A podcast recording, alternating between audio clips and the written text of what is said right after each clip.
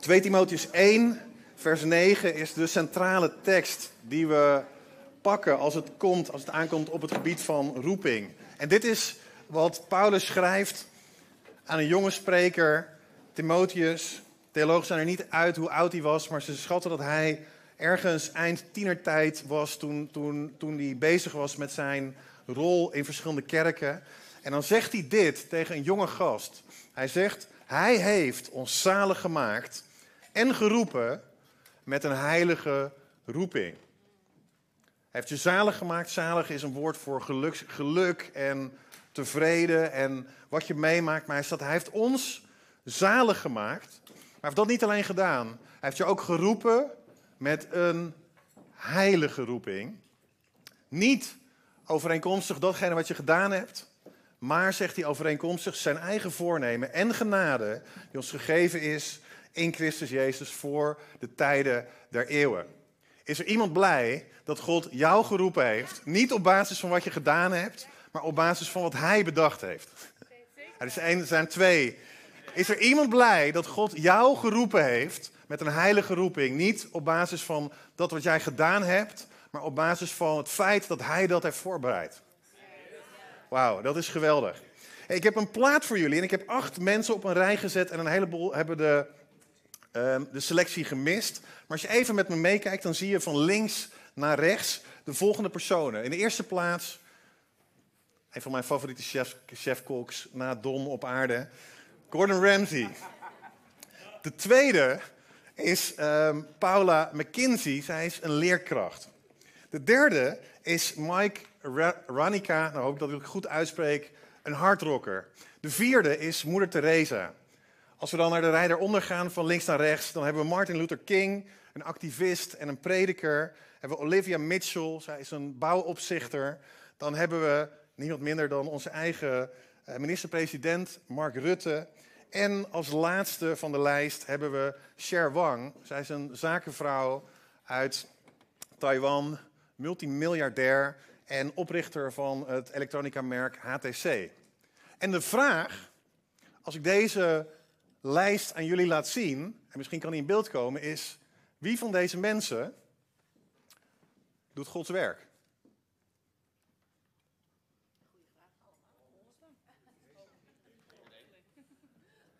En de tweede vraag dan, ik hoor verschillende dingen, maar ik hoor, de tweede vraag is, heeft iemand belangrijker werk dan iemand anders uit deze lijst?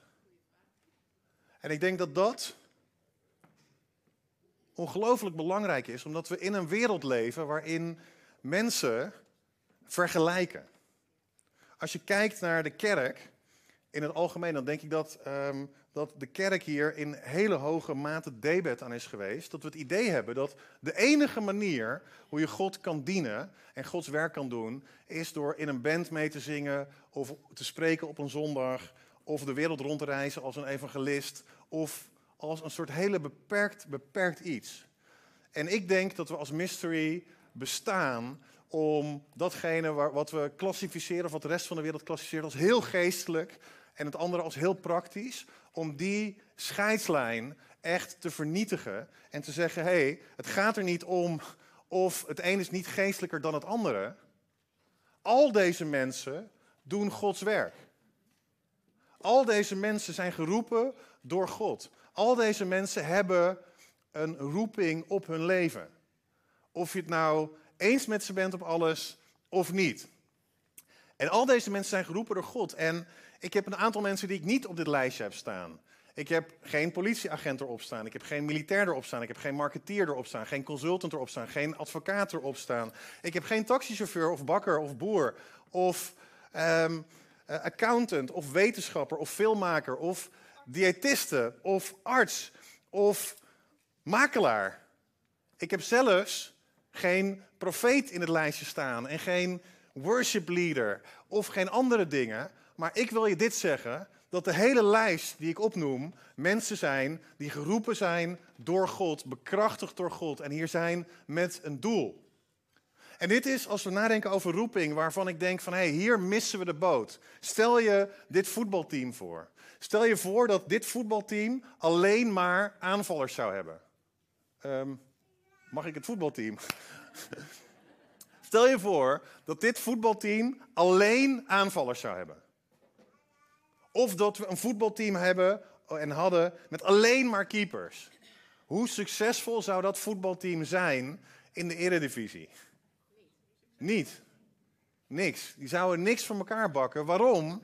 Omdat een team een breedte aan vaardigheden bij elkaar brengt en samen je het meest haalt uit de kunsten en de talenten van de verschillende individuen. En ik geloof dat dat precies is hoe God het bedoeld heeft in deze tijd. Dat het precies is wat God zo belangrijk vindt. Het is niet dat we allemaal hetzelfde doen. Niet dat we allemaal bezig zijn met exact dezelfde dingen. Wel dat we dezelfde drive hebben. En door dezelfde dingen gegrepen zijn. Maar in de uitvoering, in de praktische uitvoering, is het zo belangrijk om te snappen. Hey, als God de gemeente roept en iedereen op aarde roept. Dan roept die mensen nooit om iets alleen te doen. Dan roept die mensen in een team. En dan roept die mensen met bepaalde talenten en gaven. En bepaalde skillsets om zijn werk te volbrengen. Amen, kerk. Amen. En, en, en ik, vind, ik vind dat zo belangrijk. Want als je gewoon kijkt naar je eigen hand. En je kijkt even naar je duim of naar je wijsvinger. Dat zijn de, de twee ehm, vingers die mensen over het algemeen gebruiken als ze een fingerprint scan uitvoeren. Um, dan is het zo dat van de, laten we zeggen, grofweg 8 miljard man op deze planeet dat niemand dezelfde vingerafdruk heeft als jij. En dat is gewoon één vinger aan één hand. Als je kijkt naar jouw DNA en je kijkt naar datgene wat er uniek is en wat er aan potentieel en aan uniek gaven en talenten in jou gelegd is, dat is ongelooflijk.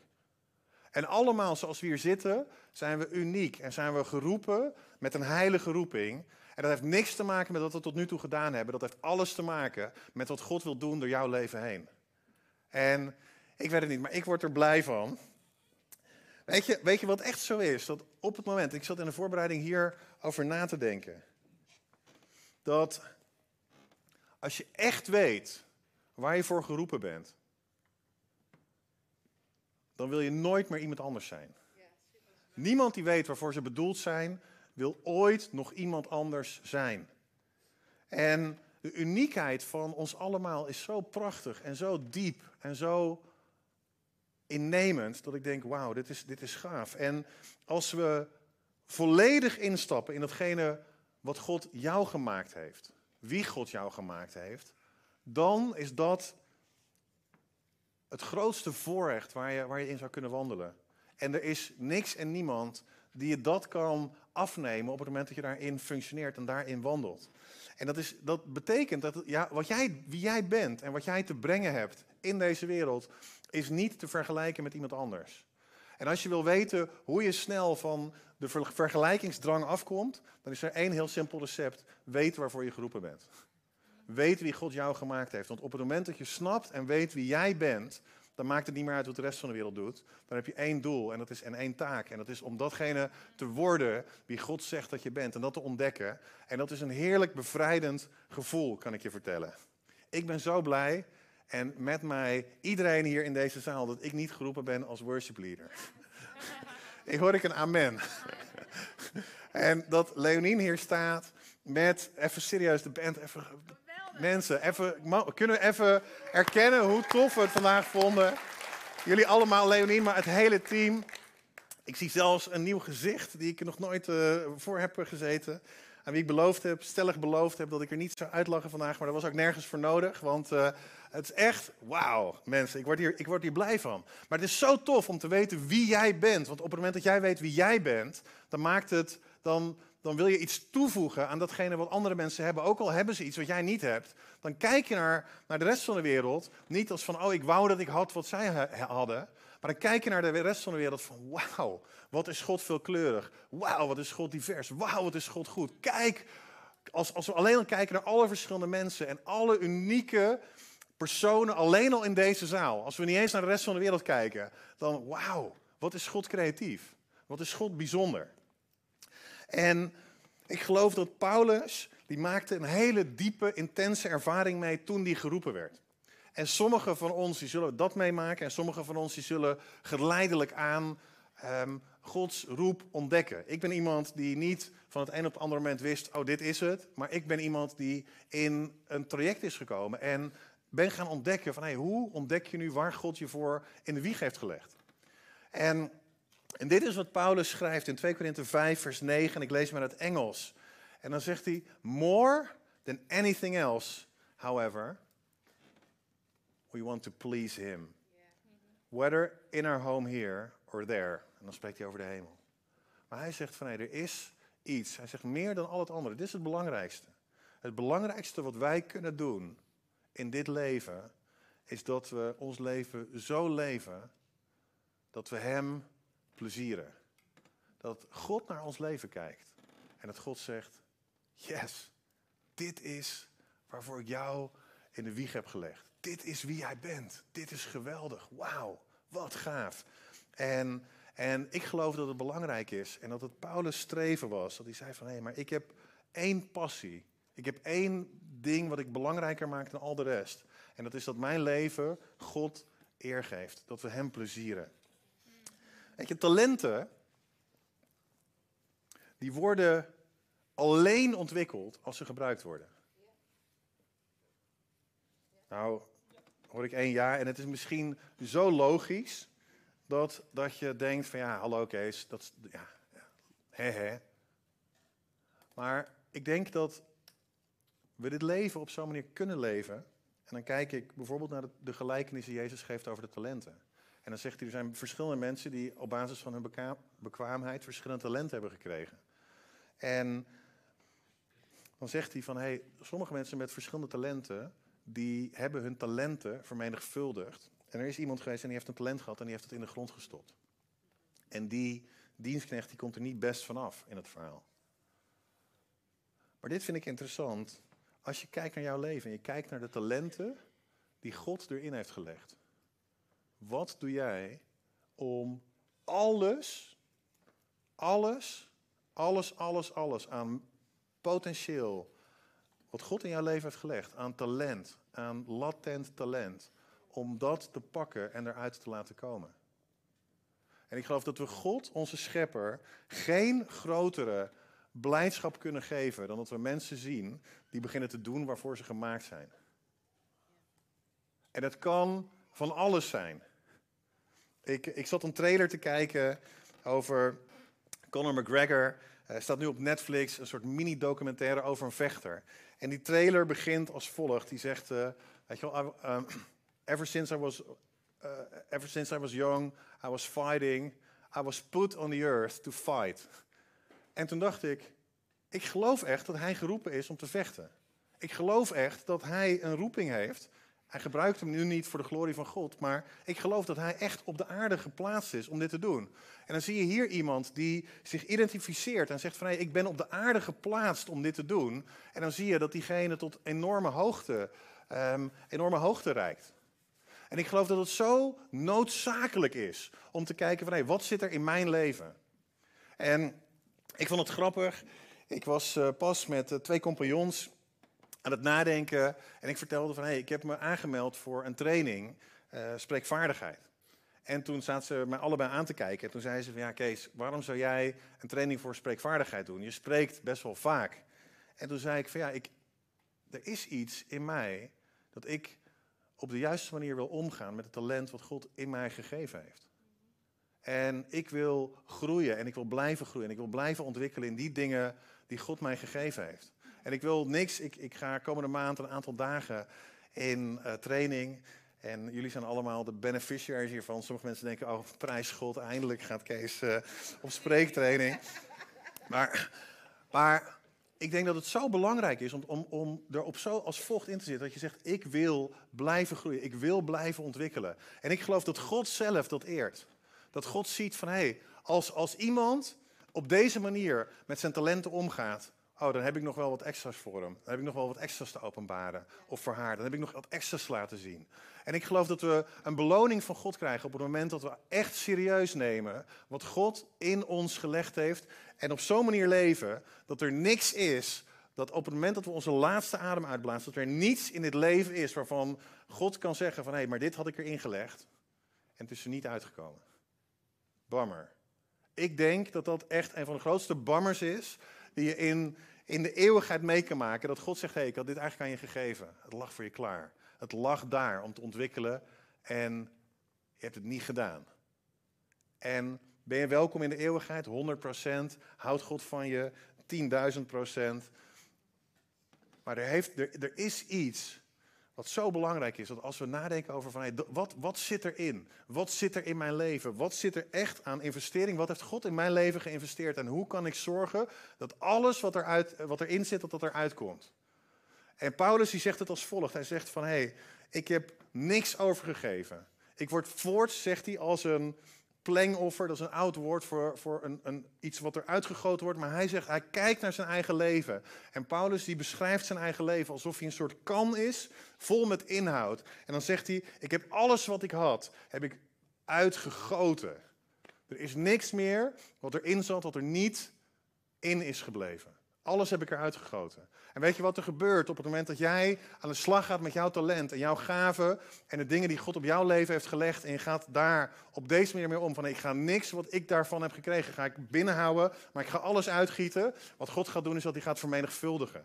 Dat God gaat dat zegenen. God gaat uh, resources aanvullen. God gaat zorgen dat jij op de plek komt waarvan jouw talent kan shinen. Waar je jouw talent kan vermenigvuldigen. Waarin er bijzondere dingen gaan gebeuren in de omgeving om je heen. Omdat God ziet, wauw, dit is een zoon, dit is een dochter van mij. Geweldig, moet je kijken hoe hij of zij met die dingen omgaan. En ik heb zeven vragen en ik wil heel kort daarbij stilstaan, maar ik denk dat die zeven vragen belangrijk zijn als het aankomt op roeping. En ik ga er snel doorheen, maar ik denk dat dit indicatoren zijn voor roeping omdat roeping aan de ene kant iets is wat te maken heeft met de stem van God. En roeping betekent dat God iets roept. Met andere woorden, je moet ergens uitkomen en je moet ergens naartoe gaan. Maar er zijn zeven indicatoren die te maken hebben met roeping. Omdat je roeping is niet alleen iets externs. Roeping is ook iets wat diep van binnen al in je zit. Iets wat op DNA-niveau als het ware geëmbed is in je leven. En er zijn zeven vragen die belangrijk zijn om te stellen. Om aan de slag te gaan met jouw roeping, met jouw unieke roeping. En de eerste vraag is: welk vuur brandt er diep in mij van binnen? Ik geloof dat iedereen geboren is met een ongelooflijke creativiteit en een inventiviteit en, de, en, en, een drang naar avontuur. En dat we naarmate het leven vordert in een, op, een, op, een, op een plek kunnen komen waarin we uit het oog verliezen wat ons zo vreugdevol en avontuurlijk en innovatief en creatief maakte. En de vraag is, welk vuur brandt er diep bij mij van binnen? De tweede is, wanneer heb ik echt impact kunnen maken in het leven van iemand anders? En het is goed om eens gewoon na te denken. Ik was pas in een soort trainingssetting en toen zat ik met collega's, zaten we bij elkaar. En toen werd de vraag gesteld, kan iedereen eens gewoon twee gebeurtenissen noemen waarin je echt impact hebt kunnen maken, waarin je echt waarde hebt kunnen toevoegen aan het leven van iemand anders? En mensen begonnen daarover na te denken. En gewoon daarover nadenken en dat definiëren. Dat zorgde dat gewoon een hele rationele collega van mij, die echt, uh, echt data-minded is, en dat hij gewoon op, op ter plekke begon te huilen. En dat een, een, situatie begon te vertellen. En dat, dat we in die setting zaten. Dat tegen hem werd gezegd, maar hey, wist je dat jij, je bent inderdaad een hele rationele, data-gedreven persoonlijkheid. Maar hey, je hebt ook een gave, een intuïtie, een gave van profetie. Zo werd het niet genoemd, want het was geen christelijke setting. Maar er is een gave, een intuïtieve gave in jou geplaatst. En, en het is zo belangrijk dat je aan de ene kant je datamentaliteit hebt en, aan en, en, en je rationele mentaliteit. Maar aan de andere kant heb je indrukken. En die indrukken, als jij die hebt, moet je erop handelen. Want daarmee ga je misschien wel het verschil tussen leven en dood maken bij mensen. Toen begon hij te huilen en toen zei hij, maar dit, dit heb ik precies op deze manier meegemaakt. En toen begon hij wat situaties omhoog te, omhoog te halen. Maar ik denk dat het zo belangrijk is om te definiëren van hey, wanneer heb ik echt waarde kunnen toevoegen aan iemand anders. Want dat zit heel dicht tegen de talenten die jij hebt. Iets anders is, waardoor raak ik gefrustreerd? Ik vind frustratie is iets goeds. De jongen die mij ooit bij Jezus heeft gebracht had een opa. En die opa was een soort vakbondsleider geweest. En die zei het als volgt: Alle vooruitgang komt van de ontevredenen. En ik dacht, wat een interessante statement. Alle vooruitgang komt van de ontevredenen. Maar frustratie is niet iets wat, wat je hebt of wat je niet hebt. Frustratie heeft te maken met je waardesysteem. Frustratie heeft te maken met het feit dat je iets ziet en dat je denkt: hé, hey, maar er is een betere manier om dit te kunnen doen. Dit klopt niet. Ten diepste klopt dit niet. Ten diepste is er een betere manier. Ten diepste kunnen we verder gaan, kunnen we efficiënter, effectiever, kunnen we meer impact maken. En daar komt, dat is de root van frustratie. En op het moment dat je merkt dat je gefrustreerd raakt over hoe dingen gaan, hey, dat is een enorm teken om alert te zijn van hey, dit heeft te maken met een waardesysteem en vaak met een talent wat God gegeven heeft om situaties te kunnen shiften en situaties te kunnen veranderen. De vierde is, wat raakt je? Waar kan je over huilen? Wat, wat raakt je? Is er bepaald, misschien een bepaald onderwerp? Of, uh, sorry, is er bepaald onrecht in de wereld? Of iets waarvan je zegt, nee, maar dit kan ten diepste, kan dit anders. En, oh man, ik, ik vind het verschrikkelijk om te zien. Als je dat hebt over bepaalde... Mieke is ooit zo op deze manier met um, haar bediening onder tieners begonnen. Doordat ze gewoon zag van, ik zie een seksueel moraal onder tieners en jonge mensen die gewoon te wensen overlaat. En ik zie ook dat ze de wijsheid en de inzichten niet krijgen die hierbij horen. En hier wil ik, ik, ik, vind het, het doet me echt iets, het raakt me. En ik heb haar gewoon gezien dat ze daarover aan het snikken was. Dat ze zei van, oh, ik zie mensen, alles wat ze hebben en hun, hun, hun, maagdelijkheid en hun, um, hun puurheid zie ik gewoon verkwanselen. Omdat ze gewoon niet weten hoe waardevol ze zijn. En ik wil hier wat aan doen. En die die geraaktheid die zorgde dat ze aan de slag ging en aan het werk ging met tieners. En ik denk, wat je raakt is belangrijk. De vijfde is, wat zou ik doen als ik geen angst had? Wat zou ik doen als ik geen angst had? Angst concentreert zich vaak op een aantal gebieden. Angst gaat over voorziening. Heb ik genoeg geld hiervoor? Wat zou je doen als je onbeperkt geld had? Wat zou je doen als je onbeperkt geld hebt? Als je totaal ander leven zou leven als je onbeperkt geld hebt, dan zou ik zeggen, hey, dan is dit het teken, dan is vanochtend het teken dat je wat anders moet gaan doen met je leven. Want als geld je motivator is en de angst om geen voorziening te hebben je motivator is om te doen wat je nu doet, dan ben je gevangen door de behoefte aan geld. En dat is een hele slechte motivator om bezig te gaan met roeping. Iets anders waar je bang voor kan zijn is status. Wat zullen mensen van mij denken? Word ik geaccepteerd? Word ik nog wel gevierd? Hey, en het, het feit is dat je soms, als je aan de slag gaat met roeping, door een proces heen moet waarin mensen niet snappen wie je bent, niet snappen wat je gaat doen, je misschien wel ontmoedigen en je misschien wel afwijzen om datgene wat je gaat doen. En als je met je roeping aan de slag gaat, dan moet je door die angst heen breken. Er is geen andere manier dan door die angst heen te breken. Er zijn nog allerlei dingen waar je voor de rest angstig voor kan zijn, maar die twee wil ik even isoleren. De zesde is, wat zou ik kunnen doen wat ik beter kan dan wie dan ook op aarde? En ik denk dat dat een hele leuke vraag is, omdat het iets laat zien over van hé, maar waar ben je nou fundamenteel goed in? Wat is een gebied van gifting? En ik weet niet hoe dat komt, maar we hebben in de christelijke wereld een of andere soort rare kronkel in ons hoofd. Dat we denken, hey, als God ons roept, dan ga ik iets doen wat ik verschrikkelijk vind. Dan ga ik iets doen en dan moet ik... Ik, ik, ik haat China... Uh, uh, ik zeg, is even ter illustratie, ik haat China niet. Maar stel je voor dat ik zou zeggen, ik haat China, ik, ik, ik vind rijst helemaal niks en kip ook al, al, al helemaal niks. En um, uh, de taal spreekt me niet aan en al die andere dingen en het leven spreekt me niet aan. Maar goed, als God mij roept, dan zal ik wel naar China toe moeten. En ik denk, hé, hey, God heeft jou op zo'n manier gemaakt dat jouw leven op een bepaalde plek maximale vrucht draagt. Jezus zegt als volgt: Hierin is mijn Vader verheerlijkt dat je veel vrucht draagt. God wordt niet verheerlijkt als je weinig vrucht draagt. God wordt de Vader, God de Vader wordt verheerlijkt als je veel vrucht draagt. En het is dus belangrijk om te snappen van hé, wat is de grond waar ik mijn leven in kan zaaien, waar oogst op komt. Waar God van kan zeggen, als God als zakenman naar mijn leven kijkt, wauw, kijk naar hoe mijn investering in Hein en in Corine rendeert. Of in Marlies, of in vul je eigen naam in. En de laatste, ik denk dat dit een hele belangrijke is, omdat dit ook te maken heeft met je waardesysteem. Wat wil ik met mijn leven achterlaten als ik er niet meer ben? Stephen Covey die heeft dat voorbeeld van de kist. En um, je hebt het wellicht gehoord, maar ik denk dat het belangrijk is om na te denken. Hey, er is een dag dat ik er niet meer ben. Welke gesprekken, stel dat ik de fly on the wall kon zijn bij de gesprekken die er op mijn uitvaart gevoerd gaan worden.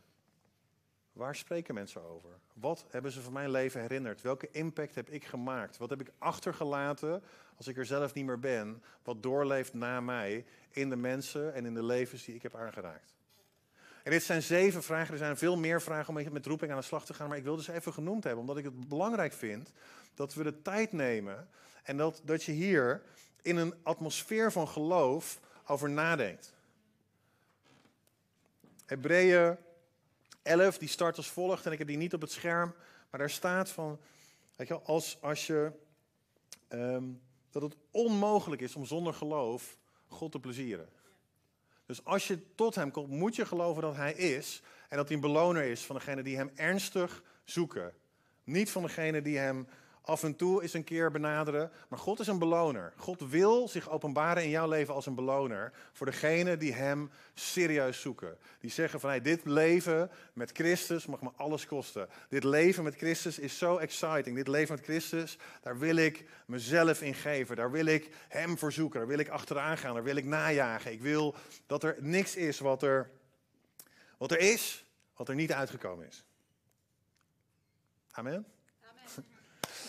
Handelingen hoofdstuk 9. En we gaan het hebben, ik heb beloofd dat we het zouden hebben over de roeping van Paulus, die op dat moment nog Saul heet. Saulus. En als je een tijdje in de kerk komt, dan ken je het verhaal misschien, maar uh, Saulus is een man die is opgegroeid, is getraind onder de beste leraren van zijn tijd. En heeft een bloedhekel aan de kerk die ontstaan is en aan christenen in het bijzonder. En Saulus die staat daar eigenlijk als een soort ja, verkapte IS-strijder staat hij daar en hij heeft akkoord gegeven op de steniging van Stefanus onder andere. En hij is daar om de gemeente van Christus kapot te maken. En hij is onderweg naar Damascus, in het huidige Syrië. En daar heeft hij gehoord dat er kerken zijn en hij is daar naartoe onderweg om daar een stokje voor te gaan steken. En hij is onderweg en terwijl hij daarheen gaat met een gezelschap om een einde te maken aan de kerk, komt er een helder licht. En openbaart Jezus zichzelf aan hem. En dan zegt hij: Waarom vervolg je mij? zegt Jezus tegen Saulus. En dan reageert Saulus, dan zegt hij van, wie bent u Heer? En dan zegt hij, ik ben Jezus die je vervolgt. En dan staat er in vers 6 de reactie van Paulus. Op dat moment nog Saulus. En dan zegt hij, en hij zei, bevend en verbaasd, Heer, wat wilt u dat ik doen zal? En dit is een hele interessante, want we hebben op de een of andere manier, een of andere bizarre, gekke manier, in de christelijke wereld een kronkel in ons hoofd, dat we denken, het gaat alleen om wie we zijn. Het gaat om wie we zijn. En um, het gaat niet om wat we doen, het gaat er om wie we zijn. En, en we hebben het idee van het gaat om geestelijke dingen, maar het gaat niet om praktische dingen. Het gaat om hemelse dingen, het gaat niet om aardse dingen. En dit vind ik interessant, dat als we nadenken over hoe God een mens bedoeld heeft, heeft God de mens bedoeld A voor de aarde en B om een impact te maken op de aarde en de hele aarde te onderwerpen. En heerschappij te voeren. Dus de roeping van de mensheid als geheel, de collectieve roeping, is om heerschappij te hebben op aarde. Om impact te maken op aarde. En dan zegt hij, en dit vind ik zo interessant, het eerste wat Saulus zegt, de apostel van genade. Bij wie je echt mag zijn, wie je bent en die liefde van God mag leren ontdekken. Maar de eerste reactie als Jezus zichzelf aan hem openbaart is: Heer, wat wilt u dat ik doe? En als je aan de slag gaat met roeping, dan is het belangrijk om aan de slag te gaan. Heer, wat wilt u dat ik doe? Want op het moment dat je begint te begrijpen dat roeping gaat over iets doen op aarde. Wow, You better brace yourself. You better brace yourself. Want ieder van ons is geroepen niet om op een dag in de hemel te komen, maar we zijn hier en nu geroepen om de hemel in ons te laten komen en de hemel, het operating system van de hemel te laten manifesteren op aarde. Om agenten, om agents of change te zijn. Om verander, veranderaars te zijn. Veranderaars van systemen, veranderaars van wet en regelgeving, veranderaars van de politiek, veranderaars van de media, veranderaars van de, van de, van de wetenschap, veranderaars. En er is iets wat uniek is in jou, waarbij je die geest van verandering kan brengen. Waarin je de hemel op aarde kan laten zien. Als aan Jezus gevraagd wordt, Heer, leer ons alsjeblieft bidden. Dan zegt de Heer, uw naam wordt geheiligd, uw koninkrijk komt. Op aarde, precies op dezelfde manier als in de hemel. Als het koninkrijk van God komt, dan gaat dat gepaard met heel veel dingen die gebeuren. Met heel veel systemen die beginnen te manifesteren. Met heel veel uh, strijd en worsteling en met heel veel gevaar. Maar ik kan je dit zeggen: God wint. En wij winnen in Hem. En weet je, als je roeping ervaart, als je merkt van hé, hey, dit is wat op mijn hart beweegt. Zet dan moedige stappen de kant op van die roeping. Want ik weet één ding, dat als God jou ergens voor roept, dan kijkt hij ook naar onze reactie. Dan kijkt hij naar hoe we, hoe trouw we hierin zijn. Als het gaat om de gelijkenis van de talenten, dan is het eerste wat de meester herkent, is trouw. Hij zegt, je bent trouw geweest over de drie talenten. En je hebt er drie bij verdiend. En dit is wat er gebeurt. Op het moment dat we trouw zijn met datgene wat God in ons leven heeft geplaatst, dan is het onmogelijk dat vermenigvuldiging niet plaatsvindt. En als je merkt van hey, God is iets aan het zeggen. En je merkt, oh, maar ik, ik zou deze kant op willen. Ga dan alsjeblieft iets doen met datgene wat je hoort. En wat je meent te horen. Alsjeblieft, want het is zo krachtig, zo powerful om stappen te zetten. Als jij merkt, hey, God roept me om iets in de advocatuur te gaan doen. Of iets in de medische wetenschap ja, dan is het niet zo dat we op zondag voor je kunnen bidden en dat je dan een arts bent. Of op zondag kunnen bidden en dat je dan een advocaat bent. Dan begint het proces van de boeken induiken. Uh, dan begint het proces van je kooschappen lopen. Dan begint het proces van je PhD te schrijven. Dan begint dat hele proces begint. En als God je roept en tegen de tijd dat je er bent, ben je misschien 10 of 20 jaar verder en misschien wel langer verder. Maar het is belangrijk om stappen te zetten. Om geloof, om aan je geloof actie toe te voegen. Heb je een grote bestemming? Als je een grote bestemming hebt, dan is er één ding zeker. Als je een grote bestemming hebt, heb je grote druk. Heb je met grote druk te maken. Paulus die zei het als volgt. Die was geroepen. Je had, twaalf man die met Jezus meeliepen, waarvan er elf overbleven in Jeruzalem.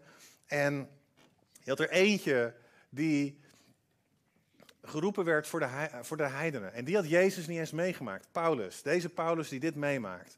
En deze Paulus die zei van hé, maar ik heb harder gewerkt dan al die anderen, maar niet ik, maar de genade van God met mij. En dan begint hij een lijst te geven van wat hij allemaal heeft meegemaakt. Nachten zonder slaap, in honger. Hij is vertrouwd met rijkdom, hij is vertrouwd met armoede. Hij heeft, hij heeft uh, um, een aantal keer de 40 min 1 slagen gehad. Hij is gestenigd. Hij heeft alles, maar hij heeft schipbreuk geleden. Hij begint te laten zien wat hij allemaal heeft meegemaakt.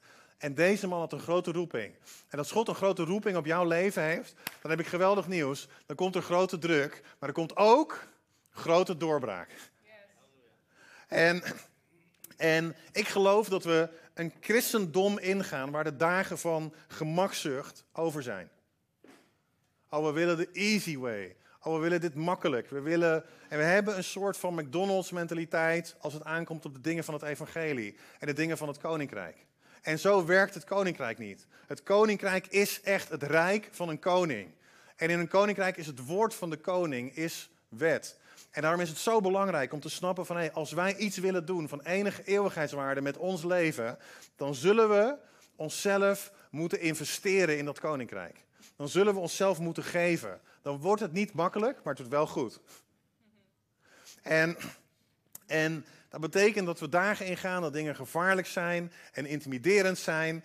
En dat ze eh, dat je veel aanval mee zal maken en dat je stormen zal meemaken en dat het af en toe dondert en bliksemt om je heen. Maar hey, in de tussentijd is God daar, is de kracht van de Heilige Geest daar om jou bij te staan. En kan ik echt zeggen, ik heb, ik heb in de storm heb ik meegemaakt. Ik ben dwars door de storm heen gegaan. Ik heb één ding, kan ik echt zeggen, uit levende ervaring, dat in de storm, daarin ontmoet je God.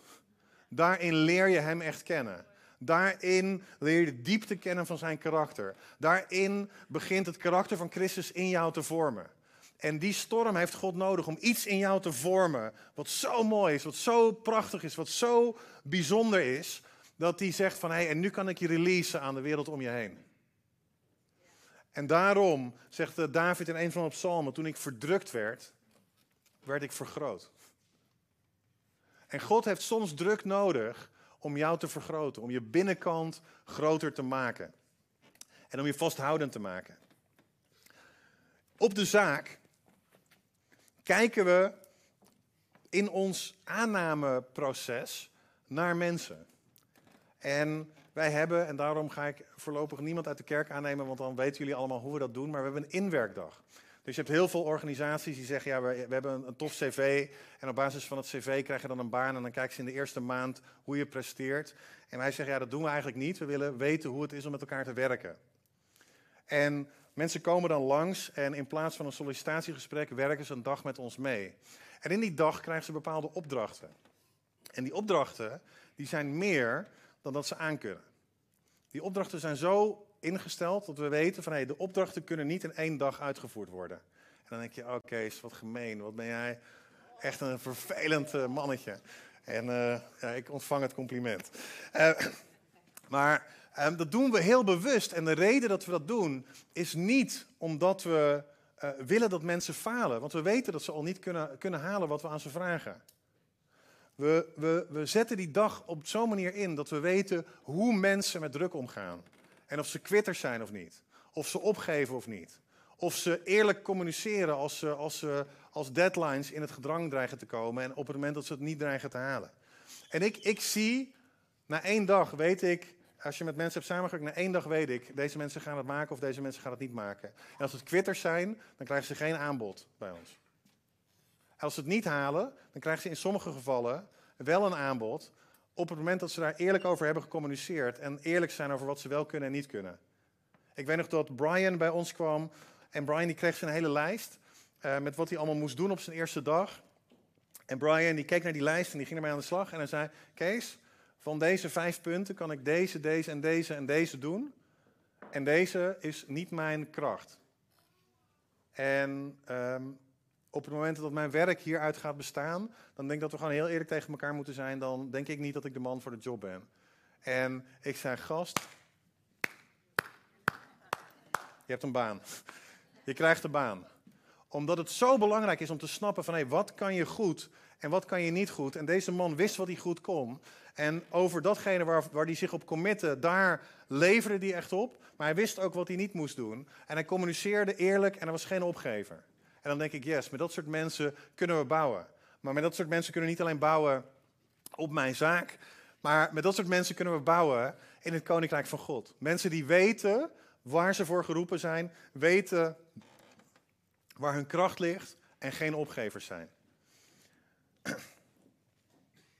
Ik wil nog even, om af te sluiten, stilstaan bij hoe Paulus spreekt over de gemeentes die hij toespreekt. En in 1 Korinthe 1, vers 26 spreekt Paulus de gemeente in Korinthe toe. En dan spreekt hij eigenlijk alle heiligen uit die kerk toe. En dit is wat hij zegt. En dit gaat 100% over roeping.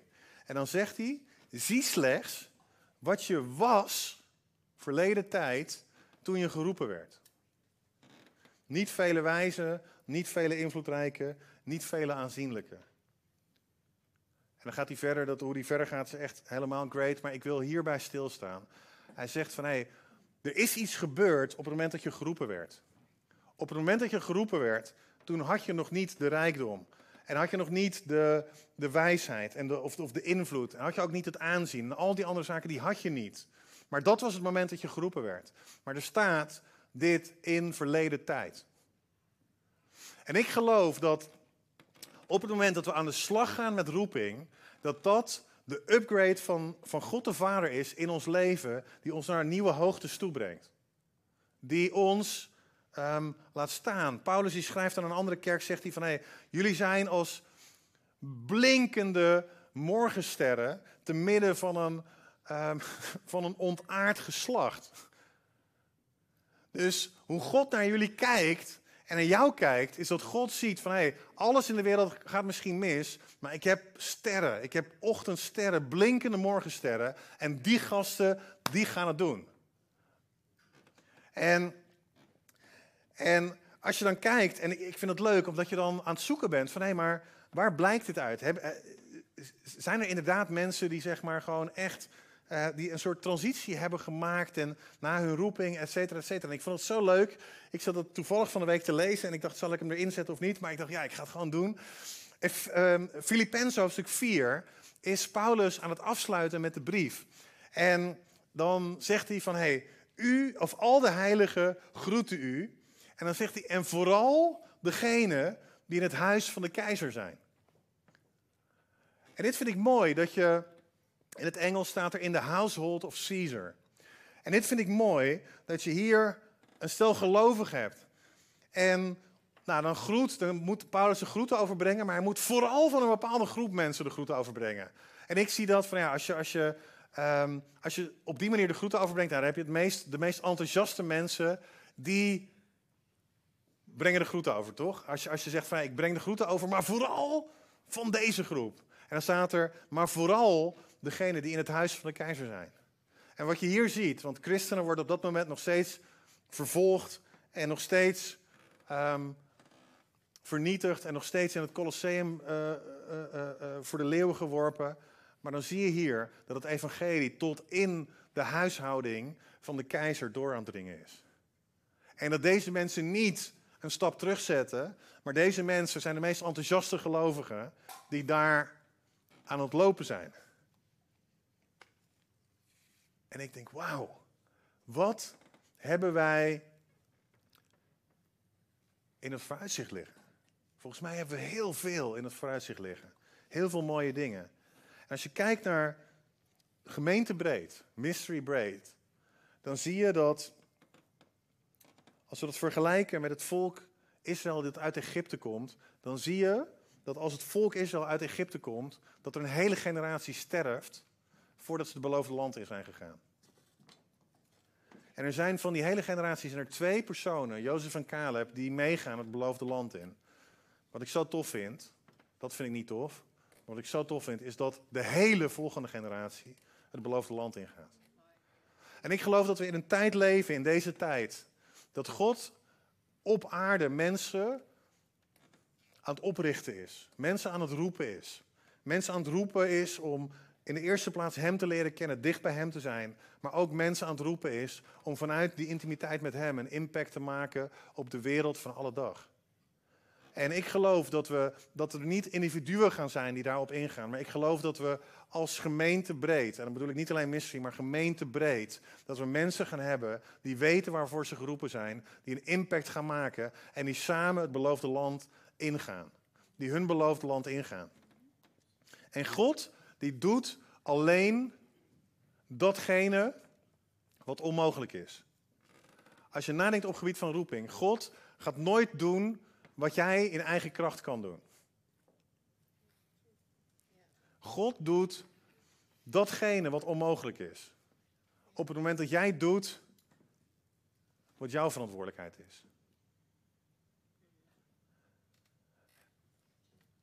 En laten we mensen zijn